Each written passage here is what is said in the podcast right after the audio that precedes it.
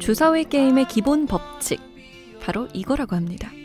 승부에 집착하지 않는 사람이 이긴다는 거. 그렇게 보면 인생이라는 게임도 마찬가지가 아닐까 싶어요. 이기려고만 하면 오히려 더 힘들어지니까 말이죠. 이 시간엔 승부에 집착하지 않는 법을 함께 고민해볼까 합니다. 인생 어디까지 살아봤니?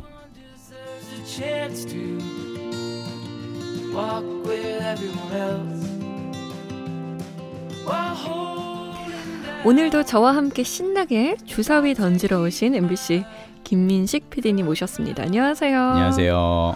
저는 아직도 이게 힘들어요.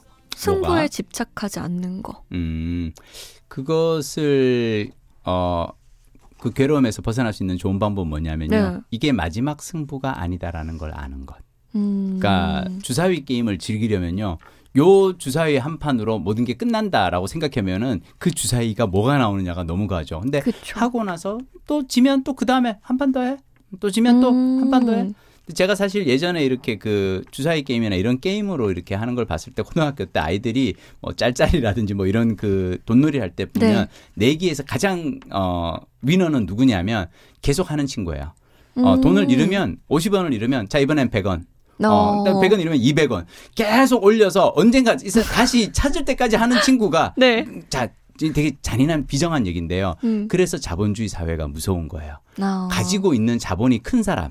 그러니까 어, 사업을 했다가 카, 카페를 했다가 치킨집을 했다가 망해도 오케이 망한 만큼 다시 그다음에 판돈 더 키워서 또 들어가 또 들어가 또 들어가 그러니까 이미 판돈을 많이 가지고 있는 사람에게 더 유리한 게임인 거죠. 아 슬프다. 그래서 그거는. 제가 좋아하는 건 뭐냐면 네. 돈이 들지 않는 승부를 저는 좋아해요. 음. 그래서 저는 어, 투자를 하지 않고 그냥 나의 기회와 나의 재능 나의 열정만 가지고 도전할 수 있는 것. 음. 저는 그것이 이, 이를테면 라디오 출연도 그중 하나예요. 네. 이를테면 내가 라디오 출연해서 야 이거 자, 자칫 잘못하면 나는 이걸로 혹시 어, 밥벌이가 끊길 수도 있어. 난 이걸로 먹고 살아야 돼 라고 하면 그렇지만 어, 드라마 연출이 본업이지만 어, 상담을 하고 또 책도 가끔 쓰고 블로그에 네. 글도 올리고 저는 그래서 주사위를 한 방에 걸지 말고 음. 여러 번 게임을 뱀과 사다리도 하면서 옆에서 음. 루미큐브도 하면서 음. 옆에서 부루마블도 네, 네. 돌리고 그래서 어, 하나 큰 싸움에서 저도 다른 거에서 이기면 되지 뭐 라고 계속 다시 주사위를 음. 던질 수 있는 것. 그러니까 성공에 대한 보상보다 실패에 대한 용인이 저는 더 필요하다고 생각해요. 실패에 대한 용인. 음. 이 말이 진짜 중요한 말이네요. 그렇죠? 스스로에게 줄 수 있어야 돼요. 나에게 실패할 수 있는 여지를 주자. 음. 그러니까. 아, 근데 사실 실패해도 되는데. 되는데. 맨날 말만 이렇게 해놓고 저는 혼자 집에 가가지고 안 돼, 안 돼, 안 돼, 안 돼. 이런 스타일이거든요. 아, 그렇구나. 어, 너무 피곤해 진짜. 자, 우리 청취자분은 또 어떤 피곤한 삶을 살고 계실까요? 만나볼게요.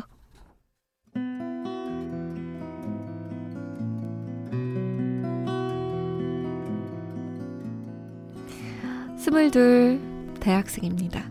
요즘 들어 제 가슴 속에서 꿈틀대는 생각 하나가 있어요. 그 생각은 바로 연기하고 싶다입니다. 이 년 전 고등학교를 갓 졸업한 스무 살.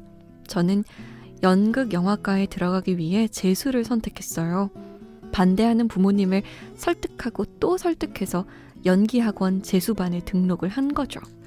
그런데 그때 저는 큰 실수를 저지르고 맙니다.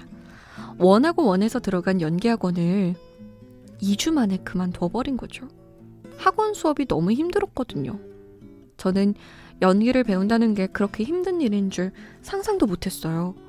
몸무게를 십 킬로그램 감량하는 것부터 물구나무를 서서 노래를 하는 등 신체 훈련과 발성 훈련까지.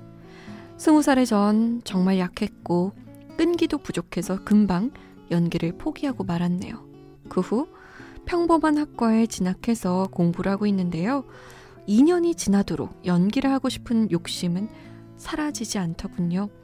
그래서 마음가짐을 다시 하고 부모님께 연기를 하겠다고 말씀드리고 싶은데 분명히 불같이 화를 내실 거란 말이죠. 어, 저는 어떻게 부모님을 설득할 수 있을까요? 말을 전하기 조심스럽네요.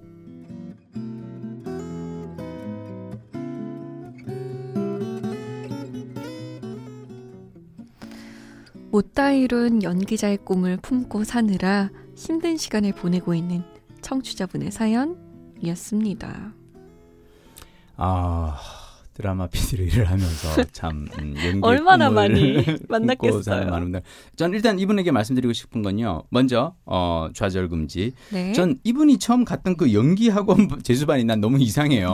아니 왜 십 킬로그램를 감량을 시키고 물구나무 서서 저는 그 항상 사람들이 뭘 하나 했다가 아 뜨거라 하고 데이고 그만두는 경우가 있는데 어, 그럴 때는 다른 학원을 가봤으면 어땠을까? 음. 그러니까 그, 그 학원이 과연 답이었을까? 네. 왜냐하면 그 연기에 대해서는 다들 해석이 다를 수도 있거든요. 그러니까 너는 지금 어, 오십 킬로그램인데 연기를 하기 위해서는 사십 킬로그램. 아니에요. 오십 킬로그램짜리 배역도 있는 거죠. 그러니까 그것을 인정해 줄 수 있는 선생님이 있고 또 그것을 네. 인정하지 않는 아, 야, 배우는 무조건 이래라 해야 돼 말하는 음. 자신만의 어떤 그 스테레오타입이 있는 수도 있는데 중요한 건 그랬을 때 다른 데를 한번 가봤으면 나는 훨씬 더 좋았을 거라는 생각은 들고요. 네. 자, 그럼 지금 와서 어떻게 할 건가? 어, 연기자의 꿈이 왜 꿈이냐면요. 하고 싶어 하는 사람은 너무 많은데 그 길을 정작 가는 사람은 너무 적거든요. 음. 그래서 그것이 이제 꿈일 경우가 많은데 이럴 네. 때는 그 꿈의 기준을 조금 낮춰야 돼요. 연기라는 것은 반드시 티비에 나와야 돼. 영화에 나와야 돼가 음. 아니고 요즘은 어, 직장인들 그 연극 동아리도 있어요. 네. 어, 하고 나서. 그리고 저는 왜 연기를 하기 위해서 반드시 연극영화과를 나와야 되죠? 그렇지는 않거든요. 음. 그러니까 이분이 어떤 걸 하든 이를테면 만약 내가 회계학과다. 어, 회계 사무실에서 인턴으로 근무한 것이 나중에 연기를 할 때 도움이 될 수도 있어요. 그럼요. 오디션 갔을 때 그 역할을 또 할 수도 있는 네. 거고. 저 같은 경우 이제 그 엠비씨 피디 면접 보러 왔을 때 어, 심사위원이 저보고 그랬어요. 어, 주로 엠비씨 피디가 되는 사람들은 어, 명문대 신문방송학과를 나온 사람인데 우린 당신같이 공대를 나온 사람을 우리가 왜 뽑아야 되냐. 그래서 그랬어요. 대한민국의 시청자가 오천만인데 네. 하나같이 명문대 신방과 나온 사람들만 만드는 프로그램 볼까요? 음. 저처럼 좀 색다른 인생 경로를 거친 사람이 만드는 프로그램도 하나쯤은 필요하지 않을까요? 네. 연기자도 저는 마찬가지라고 생각해요. 모든 연기자가 어떤 정해진 어떤 기준에 맞춰서 아니에요. 어, 연극영화과만 나온 사람만이 연기를 하냐? 아니에요. 나처럼 색다른 인생 경로, 색다른 전공을 하고 그래서 이를테면 내가 무슨 공부를 하든 그 공부가 실은 어, 인생의 어떤 배역을 연구하는 데 있어서 좋은 도움이 됐습니다라고 우길 수 있어야 돼요. 그럼요. 그리고 그 자신감은 스스로 많이 찾을 수 있습니다. 음. 그 누구도 줄 수 없어요. 음. 그래서 저는 꼭 이분이 지금이라도 학교를 그만두고 재수를 해야 되나? 그건 잘 모르겠어요. 네. 손디는 근데 어떻게 생각해요? 저도 똑같이 생각해요. 왜냐하면 평범한 학과 라고 표현하셨지만 음. 거기에서 배울 수 있는 게 진짜 많거든요. 그럼요. 그리고 연기를 한다고 해서 물론 연극학과를 가서 음. 좀 체계적으로 배우는 것도 좋겠지만 음. 제가 연기를 해보지 않아서 모르지만 음. 시청자 입장에서 봤을 때는 풍부한 경험이 그 사람이 살아온 경험이 음. 그대로 녹아나오는 경우가 많잖아요. 맞아요. 그래서 저는 굳이 다시 공부를 음. 하지 않더라도 음. 개인적으로 공부를 해도 괜찮을 것 같고요. 음. 부모님을 설득하는 문제. 음. 이거는 저는 일단 판을 벌인 후에 어, 그렇죠. 그다음에 어. 보고 형식으로 그렇죠. 어. 말씀드리는 게 더 좋지 않을까 싶네요. 가족에게는 허락을 구하는 게 아니라 용서를 구하는 것이다. 그렇죠. 왜냐하면 이미 엄마 아빠를 설득해서 설득해서 했는데 그만둔 전적이 있단 말이에요. 음. 그러면 야, 너 또 그만둘 건데 음. 뭘 하려고 그래. 음. 이런 말이 나올 수도 있고요. 음. 그리고 또 잔소리가 잔소리가 엄청 음. 날 수도 있기 때문에 저는 만약에 이분이 연기를 하신다 하면 진짜 연극을 하나 올리시거나 그렇죠. 그때 엄마 아빠를 초대하시면 음. 음. 내가 이 정도 노력했습니다를 보여줄 수 있잖아요. 맞아요. 그러면 부모님도 자연스레 설득이 되지 않을까라는 음. 생각이 들어요. 저는 연기 지망생들을 만나면 꼭 하는 얘기는 뭐냐면 연기자는 사실은 대중의 사랑을 받아야 하는 사람이거든요. 네. 대중의 사랑을 받는 데 있어서 첫 번째 조건은 내가 나를 사랑해야 돼요. 음. 내가 나 자신을 사랑하지 않는데 어떻게 남이 나를 사랑하기를 기대할 수 있겠어요. 그쵸. 자, 내가 나를 사랑할 수 있는 방법은 나 자신에 대한 어떤 자긍심, 나를 좋아하는 마음이 커야 되고요. 저는 이분이 지난 몇 번의 어떤 선택과 결정을 통해서 자존심, 그러니까 이 자신감을 조금 잃었다면 그것을 찾을 수 있는 음. 그걸 해야 되는데 이 상황에서 다시 자신감을 얻기 위해서 연연과로 가는 것보다 오히려 나는 지금 다니고 있는 학교를 졸업하고 자, 난 이런 상황에서도 연기를 했습니다. 음. 라고 하는 하는 것이 어쩌면 더 큰 도전이 될 수 있고요. 그것이 더 큰 이야기가 될 수 있고 동기부여가 될 수 있다고 생각해요. 그럼요. 일단 나를 좋아하는 마음을 조금 더 키우시기를 음. 네, 권해드리고 싶습니다. 그리고 이번에는 포기하지 않으시길. 어, 끝까지. 네. 음. 어차피 힘든 일이라는 건 우리 음. 김민식 피디가 말씀하셨으니까 예.